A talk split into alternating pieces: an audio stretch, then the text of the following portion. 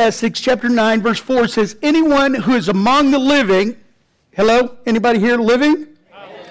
You might have uh, bumped someone during halftime and then, oh, yeah, I'm living. Anyone who is among the living has hope. Even a live dog is better off than a dead lion. Now, that sounds like common sense, but I want to remind you today you might have had a rough week, but you have placed yourself in the place to have a new week that's going to be better than last week. We're going to hear some things this morning out of the Word of God, and I, I, I'm, I'm trusting the Word of God to bring life to us. So if you have your pens and paper out, pen and papers, pen and paper, whatever you have, take it out and begin to write down some notes that will, you can recall later. I don't know about you, but a short pencil is better than a long memory. Now, this morning, when we talk about as long as you are breathing, you have the ability to be successful, what we're talking about is in all areas of your life, in your health, in your physical. You know, there's something about somebody that's successful being in their physical being. You know, they're not always torn up physically and their health is bad, but holistically, everything about them, God is blessing, prospering. Also, socially, you know as well as me, you like to be around somebody that has a clue socially. You don't want somebody that doesn't have a clue. You know what I mean? You like somebody that is successful in their relationships. But this morning, also in our spirituality, that, that is the key of learning the wisdom of God in our life to live life better. How many's up for a little life better than you have right now? Say, so, well, God is doing great. Th- I want even better. God has better things in my horizon than even right now. My best days are yet to come. Now, let me tell you, I tell myself that when I get out of bed in the morning and I go, oh, what was that? Anybody with me? Everybody over here in this young section go, no. it's a coming. It's a coming. But we say our better days are ahead of us. We can claim that. We can walk by faith in every area of our life. Now, this morning, as we're continuing on the series of David in his life, we talked about David the winner the first week and how powerful he was, and, and just some of the things that he thought different than a lot of people that we are around today that are not believers, but also that are believers. Today, as a believer, that we ought to have these forms of thinking, that we're people that think by faith. We don't just think of all the negative consequences and walk by fear, but the reward of the faith. When, you think about David, and we talked about this, that, that he was faithful and he was forceful thinker, that even all the criticism that he pushed through that, he was a four dimensional thinker. He, he knew that there was a spiritual realm, that God had made a covenant with his people, and that meant him, and that he could overcome this person that was not a part of the covenant, Goliath, and defeat him, even though other people that were right there, other soldiers, couldn't think that far. He was a four dimensional thinker like you and I are. I also love the thought that when we brought out he was a fresh thinker, he looked at things different. We know that when he was younger, that he killed a bear and a lion when he was a shepherd with a, probably a knife. It says that he grabbed him and, and killed the lion and the bear when, when it came against his sheep. But, but you don't really ever hear of David using a slingshot except in the story of David and Goliath. Later it says that women sang his praises. He killed uh, tens of thousands, where Saul killed thousands. We don't see him out there with a slingshot killing tens of thousands of people. He would have had to really get it going, wouldn't he? But he probably used his sword then. But he was a fresh thinker. He comes on the battlefield and he begins to see things as, as a solution versus just the problem. In the weeks that followed that, this is going to be our fourth week, we, we saw that um, the, the story of him being patient in the place that he was in. Even though he was anointed king as a young man, he didn't go from the pasture to the palace. He wasn't trying on crowns. But he, even went in service under the king Saul that he was put under, even though King Saul really went mad and began to chase him, David refused to put a hand on him, to kill him. He submitted to the authority, even though that he felt like he was in the wrong. Very important for us to understand in our dealings with people that we live with, that we are uh, in a job with, a profession. Sometimes we want to get them, don't we? But that's not what God has for us as believers. Last week we talked about overcoming emotions, especially the anger that all of us, you know, even easygoing people. Your, your anger might even happen on the inside where you can put a smile on you. Come on now. Let's be honest. Overcoming the emotions that try to put us in motion and put us out of the will of God just because someone did something to us. We talked about Nabal and Abigail and how Abigail came on the scene as a very intelligent, good looking. She had a good form, huh? Come on. And here she comes on the scene and she speaks wisdom in David's life. And because of the anger that was burning, it cooled down and he did not make a mistake. David's life gives us an example of wisdom that applies in our life. Well, today we're going to be talking about a subject that sometimes you think it's just on the area of spirituality. And depending on where you are in your Christian walk with God, sometimes we underplay this as, well, this is just for those that sit up front, or those are the people that, you know, they, they, they go to church every Sunday. That's not, no, no, no. Right here is a lesson today that will really be woven all the way through the fabric of your life, and it'll change your life if you'll allow it, and it's the subject of worship. And today we're going to be talking about David the worshiper. And again, this is the fourth week of this series. And when you think about David, if I would ask you to write one story down in the Bible, just a kind of a title, how would you describe David? See, some people would go to the fact that he was a giant killer, you know, Goliath, that story. Some might even talk about Bathsheba, and we'll get to that in weeks to come. Some of us might even say the anointing over David's life by Samuel as a young man a, on the pasture and all the things that went on there. But isn't it kind of interesting to go back and find out how God would have described David? Now, let's fast forward from David's life all the way to the New Testament in the book of Acts. And I want you to just hear this Acts chapter 13, verse 22. This is in the New Testament, and this is how the Holy Spirit, God's Holy Spirit, describes David. And watch this. After removing Saul, he made David their king. He testified concerning him. Listen to how he testified about David. I have found David, the son of Jesse, a man after my own heart. He will do everything I want him to do. From this man's descendants, God has brought to Israel the Savior, Jesus, as he promised. Now, now when you think about that, that, wasn't that an amazing epitaph of David? God could have, could have uh, put down on paper, like the Bible, he could have described him as a, as a faithful shepherd. And that's a good, good categorize. Category, what's the word I'm looking at? Yeah, you know what I'm talking about. You, you could say that he was, you could put down to uh, describe David as a powerful king. But what David is described at in the Bible by God Almighty is that he was a man that cared about the things that God cared about. Now, I want you to think about that because that's so important for today's message. David was a man that cared about the things that God cared about. This morning, I want you to see this story as something that applies to your life. And again, some of you need to allow the Holy Spirit to speak into your life and and kind of customize this message for you. What is going to be a takeaway this morning? The story goes like this David has now become king over Israel in this sixth chapter of 2 Samuel. And the Bible says that he begins to think, and a lot of times, if you'll study David's life, is he's, he's meditating or he's sitting around praying, and he comes up with this idea.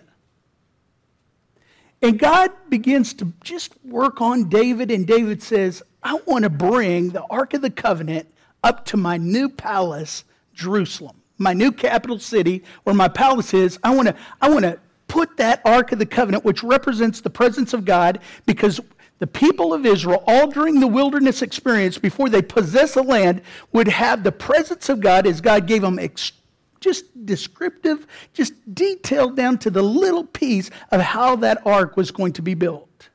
It's pretty amazing. I'll describe it in a minute. But what I want you to know is as David begins to get this desire to bring the Ark of the Covenant, which represents the presence of God, to Jerusalem, I want you to realize that his predecessor was Saul. And Saul had kind of neglected the things of God, and at the same time, the worship of God had been neglected, and the spirituality of the country had grown cold. See, the presence of God in the Old Testament is different than you and I after Calvary, after the cross. The presence of God dwelt in what was called the Ark of the Covenant. Now, this is pretty cool because how many people seen the Ark of the Covenant? Someone said, Did he say the Ark of the Covenant with Indiana Jones? Yeah, that. Everybody's, oh, I didn't know it was that spiritual. Yes, I did. I watched that movie.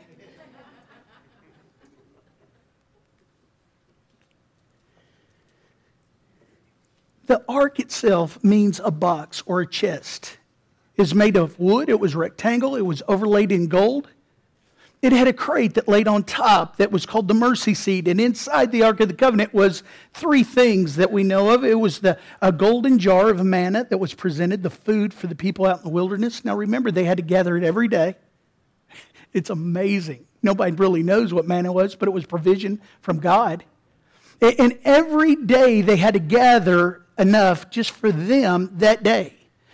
If they gathered more than one day provision, you know what I mean? A little bit, you know, I'll just gather because I'm going to be a little tired tomorrow and the next day and the next day and the next. So I'm going to gather all this and I'm good for the whole week. The Bible says that that amount after that day would go bad and it would begin to spoil and they couldn't eat it. Every day they had to gather afresh, just like we do in worship. Every day, a fresh, a freshness that needs to come into our life. Also, in the, the Ark of the Covenant was Aaron's rod that had budded.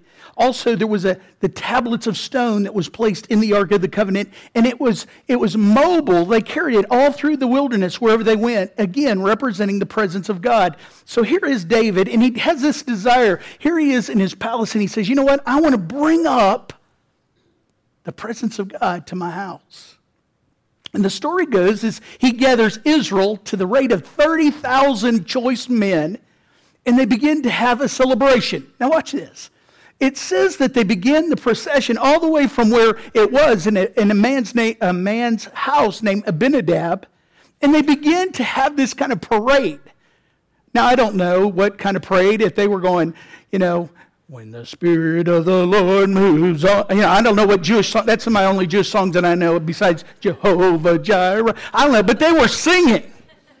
And it says they were using all these instruments, these tambourines, and, and uh, let, let, me just say this. It, it, was, let me just read this. They were singing and celebrating with all their might before the Lord with songs with harps, lyres, tambourines, sistrums, and cymbals. So you can see this big parade, and they're moving the Ark of the Covenant, but they decide to get a, a brand new cart and put the Ark of the Covenant on the cart. And so all around is these 30,000 people, and they're singing and they're, I don't know what they're doing, but they're celebrating.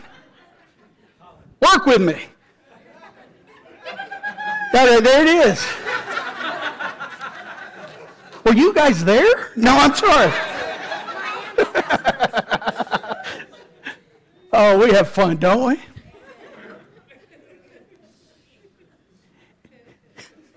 You threw me off. Where am I at?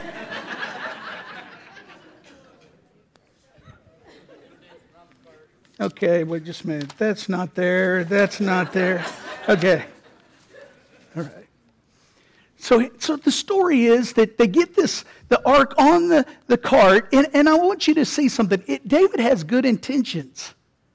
He wants to move where the Ark of the Covenant is to his house. He has good intentions. He says, you know what? Let's get a couple good old boys that have some, you know, a pickup truck and let's go down there and get it. Bring it on up. That's all we. And the Bible says that as they're moving the Ark of the Covenant in the cart, it gets to this certain place and the wagon, you know, kind of goes through a chuck hole or something. The oxen stumble, and the, the Ark of the Covenant seems like it's going to fall off. And the guy that's walking next to it reaches up to kind of steady it, and he touches the Ark of the Covenant, and the anger of God burns against him, and boom, he falls dead. Now, come on, when you read this story, you're going, "Do what? What, what happened? David has good intentions of bringing the Ark of the Covenant, and he, he uses a, a, cart, and a man tries his best to make sure it doesn't bend or, you know, break in two. So he, he just puts his hand up to steady it. But he gets a lot more than he bargained for. He's just trying to be obedient. David's trying to do what's right. But I want you to see something here. It says that David became angry because of the Lord's outburst against Uzzah, the guy that touched it. And he said, How in the world can I ever get it up to my house? And he leaves the Ark of the Covenant right in that area in a man's house called Obed Edom. So he just parks it there. The 30,000 people are kind of like, oh. And they all go back to their house. And David's scratching his head and he's mad and he, you know, God, what are you doing? Now, wait just a minute. Isn't it kind of, we got the cart before the horse? Excuse the pun. God is angry because of something that just happened, and it says that David gets mad. There's some time passes, and, and let me tell you, David is a worshiper meaning to do right. He wants the presence of God in his house. But it just hasn't gone like he thought.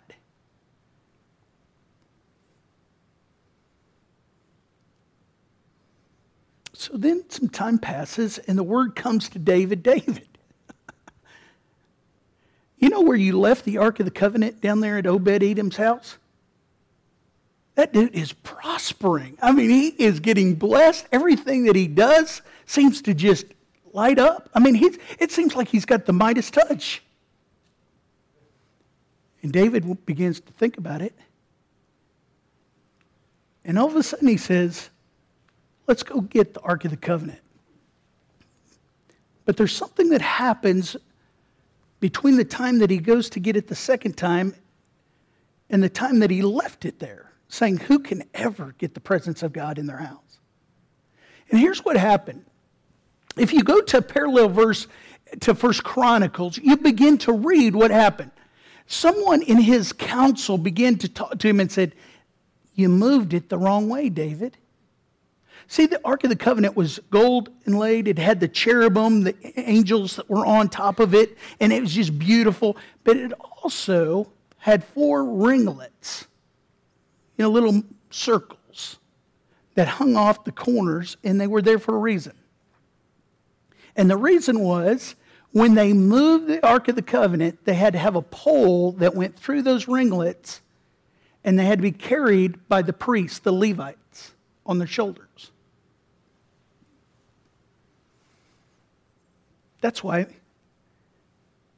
Uzzah died because he touched something that was holy but also because you were moving it on a cart with a cart.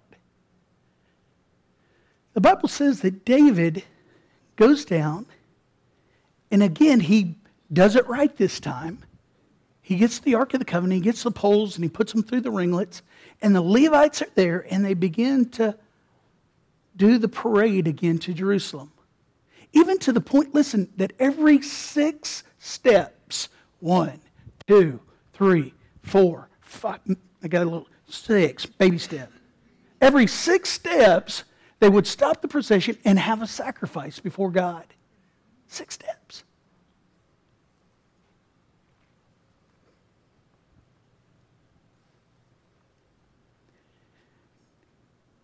David is singing. He's dancing before the Lord. And the Bible says that when he gets into Jerusalem, he begins to, to do things as it was instructed him to do. And he didn't just presume on God that he could transport, he could worship any way that he wanted to, but that he did it the right way that God had described in his word. Now, there's, there's a truth that I'm going to give to you. You know the difference between a precept and a principle? A precept is the speed limit is 35. That goes at 6 o'clock in the morning or 5 o'clock in the afternoon. You know what I mean? It doesn't matter where you are if the sign says 35, that's a precept. A principle is drive careful. That, that's different if you're downtown Fort Worth in the middle of a rainstorm versus in the middle of New Mexico where you can't see a tree. You know what I'm talking about? That's a principle. See, he was taking it like some of us about worship. Ah, just do anything you want. You come to church or you get in your quiet time and you just, hey, we're all different. David was trying to do things right. But really, when you think about it, he was thinking, I'm going to bring the presence of God up here, and, you know, who cares how we do it? Let's just go get it. Just like maybe Anna and Sapphira, Ananias and Sapphira in the New Testament, how they presumed that they could do anything that they want. Just, it's no big deal. God will understand. But there's, there's wisdom in how to read the instructions. And I know for United States and especially Texans, that's, that's kind of hard for us. Oh, we'll figure it out on the fly. For men, if you've ever put together a Christmas present on Christmas Eve, you know that you don't need the instructions until you're so tired and you can't figure out where that last tire goes. You know what I mean? And what I'm trying to say this morning is in the middle of this whole scene of David wanting to worship, he realized there's some principles behind the poles and the ringlets that we can learn. Now, now watch this. There, there's a big message here behind the poles and the ringlets that are going to matter to us. And here it is. We don't want to go to the trouble of hearing the way that God wants us to worship Him. Sometimes it might be something that's a little bit more than what we think our personality's like. You know, Pastor, I'm quiet. Pastor, you know that I'm kind of a John Wayne kind of guy, and I don't lift my hands in front of many people. Clapping, you know, I, I just don't get into that. Raising my hands, I want you to know that David got to the place in 2 Samuel chapter 6, verse 14, where it says, David wearing a linen ephod, which is like a gown. It's like a, uh, a toga, kind of. I don't know. Danced before the Lord with all his might, while he and his entire house of Israel brought up the ark of the Lord with shouts and the sounds of trumpets. Now, now, I want you to see some lessons that we can learn from the ox cart mindset. If we're not careful, we'll fall into the same problem. And here's what it is God does not like shortcuts when it comes to his relationship with us. See, David began to justify his anger, his frustration God, why don't I feel your presence? Why can't I bring your presence to my house? God, I want to worship you the way that I want to worship you. If you remember, even Cain in the situation in Genesis where he says, I'm going to bring you my own sacrifice, what I want to bring. God says, That's not it. That's not what I'm asking of you. Matter of fact, he said, Cain, sin is crouching at your door and desires to have you, but if you do what's right, he can't have you.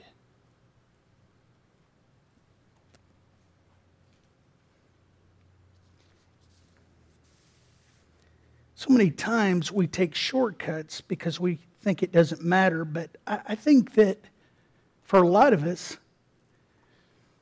when we know the reason why we worship, all of a sudden it begins to clear up a lot of that. Now, now stick with me here. We talked about the, the manna and how they had to gather it every day for a fresh uh, indwelling, or they had to eat, they wanted it fresh. Every day they had to gather it. I want you to see this because what we're talking about is chapter 6. But for a minute, I want us to go to chapter 5. This is before the whole story of David going to get the ark. And it'll change your life. It changed my mind of what I was going to preach this morning that I've had this message for a couple weeks, and God said, I want you to preach this.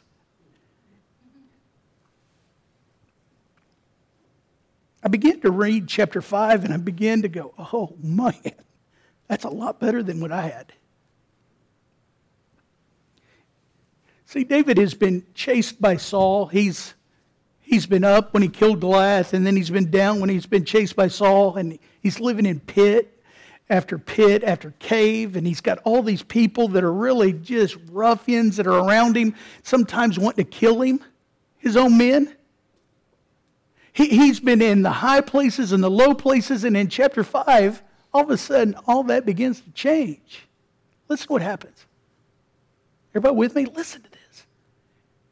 In chapter 5, the elders of Jerusalem, or the elders of Israel come and say, We want you to be king over us. Up to this point, he was just king over Judah, just a small portion. But now he's the king over all of Israel. He only 30. 30 years old.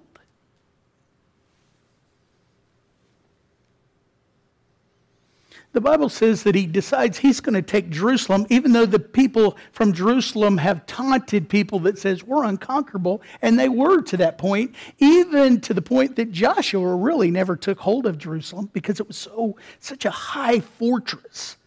That's why we sing songs of Jerusalem being a fortress and a you know on a hill and the Zion, you know, and all the songs that we sing about it.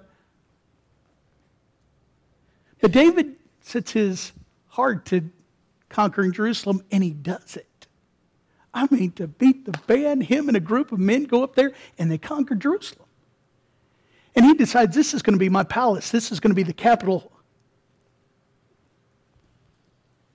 The Bible says that the Philistines purpose to knock him off, so they come out against him. And, and they have come out before, and every time David has been successful against them. But this time, in one really deciding battle to this point, David conquers them and chases them for 30 miles. They didn't have cars, jeeps, tanks. They were running after the enemy and conquered them up to 30 miles. They subdued them. So you hear all that story and you come to this chapter 6 and it says, David says, I want the presence of God in my house.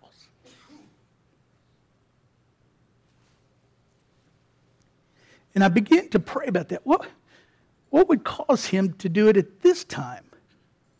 Here he has built a palace on the wealth of conquered enemies that other people were fearful about. He's sitting in his palace, and I believe this is, this is John Miller praying and reading this over and over. I think he's thankful. I think he sits there and he's thinking, I'm a young man, and God has given me all this. I, I want to worship my God. And when you read it, you begin to see that David is humbled by God's provision in his life to this point. Matter of fact, later in the New Testament, in 1 Peter chapter 5, verse 6, it says, Humble yourself under God's mighty hand that he may lift you up in due time. See, a lot of us are saying, No, I will do it my way. And we're wondering why there's no promotion, there's, there's no provision.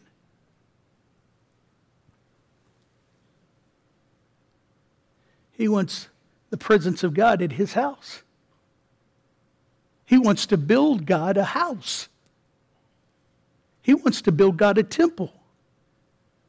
Now, this morning, some of you know that David wants to build the temple of God, but what I'm talking about is do you know that every time that we worship God, that we're again and again and again and again and again realizing that the temple of God is right here? We are the temple of God. And every time that we worship God, that we are again building a house for God's presence. How do I know that? It says that God inhabits the praises of his people.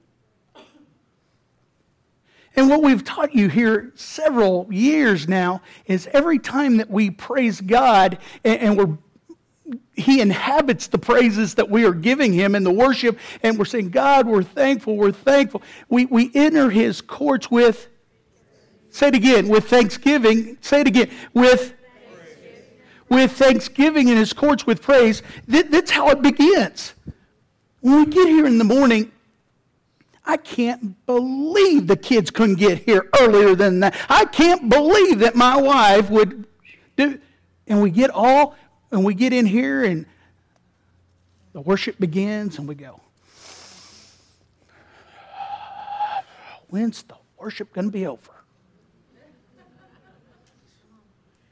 Or, or we might even think, you know what, it takes me a few to get kind of warmed up.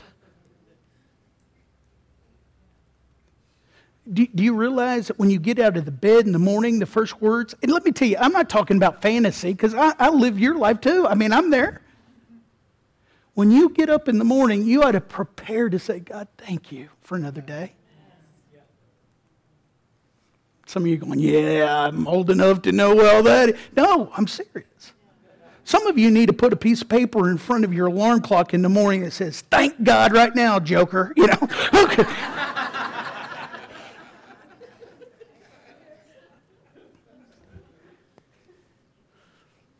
Because as soon as we get up, we're going, I can't do that. I've got to do that this morning. Why is that today? Well, I've got to meet that person. God, thank you. Can, can I can I talk? Can, can I have a little surgery just for a few seconds? It won't hurt too bad. But for some of us that have a problem being thankful, you know what you need to do? Is fast. Now, you know, biblical fasting is, is food. We know that. I'm not trying to take that away. That's true.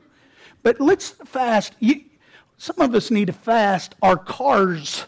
You walk to work tomorrow. And I'll guarantee it, tomorrow, the next morning, you'll be, thank you, God, for my car. My dogs are hurting.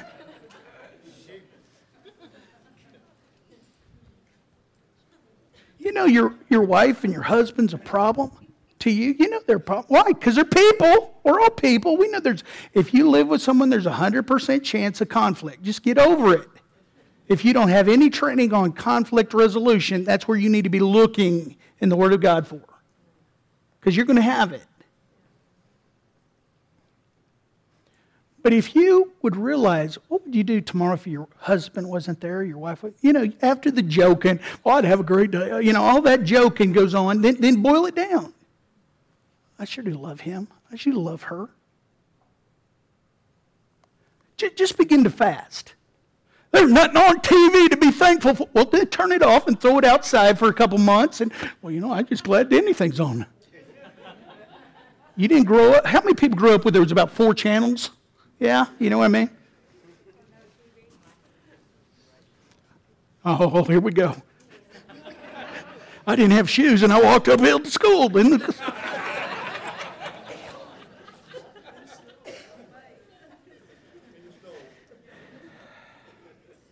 Now think about this as I, I, want you to get in an attitude of worship this morning. We're going to do something a little different. We're going to have Lisa come back up, and we're going to bring up that, I mean, beautiful ladies up here that are worshiping God, those guys that can play the instruments. Let me tell you, we're, we're going to enter in. We're going to enter in being thankful. God, thank you. You know, I, I thought about this morning. What if, what if I had just like a little stool? I don't even know if we have that stool in. Here, here's a good example. Next week, we're going to throw away all those comfortable chairs that you're sitting in, and everybody's going to get one of them babies right there.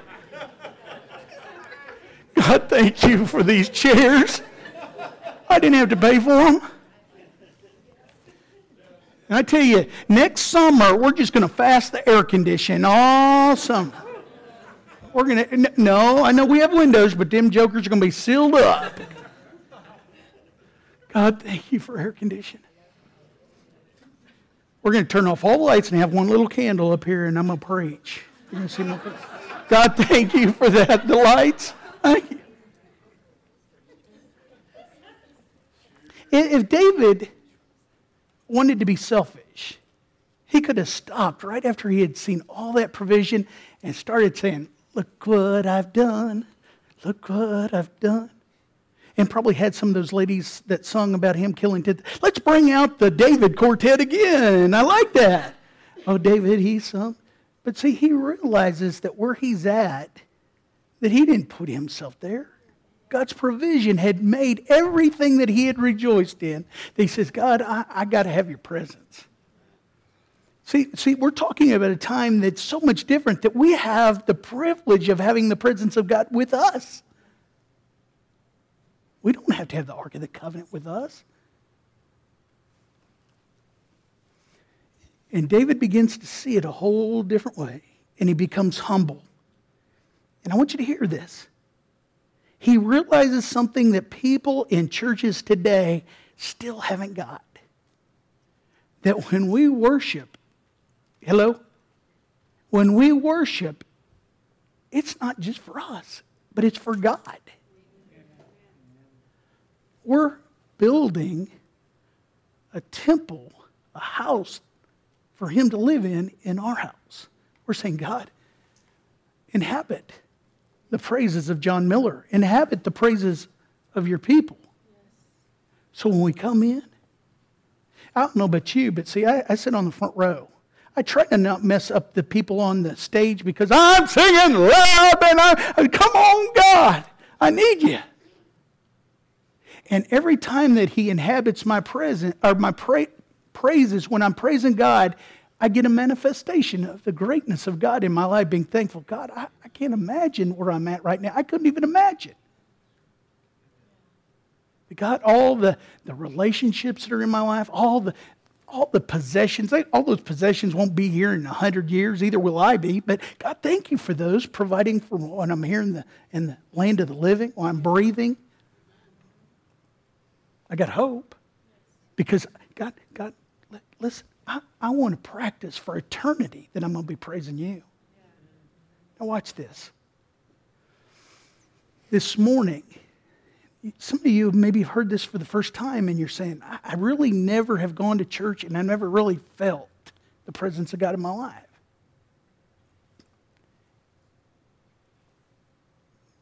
You might just not have known that you've been doing it in your own way. I'm going to have Lisa and the team come up and I want her to read Psalms 100. And as she reads this, this is one way that the Holy Spirit, through the psalmist, began to say, This is what I want you to do. Shout, be glad, be thankful. You know, sometimes we do get in an intimate time with God and we're worshiping, and that, that's good. But there's sometimes that we need to shout for joy. Did, did anybody see me? Yeah, Michal right up in the up in the upper room that looked down on David and go, You look a fool out there. When he was dancing, did you know that? His wife said that about him. And you know what David said? You think I'm a fool? I haven't even started to be a fool yet. I'm going to do it more and more for the glory of my God. Now, again, as we worship, what you're doing is you're allowing God to be God in your life. This morning, would you just stand with me?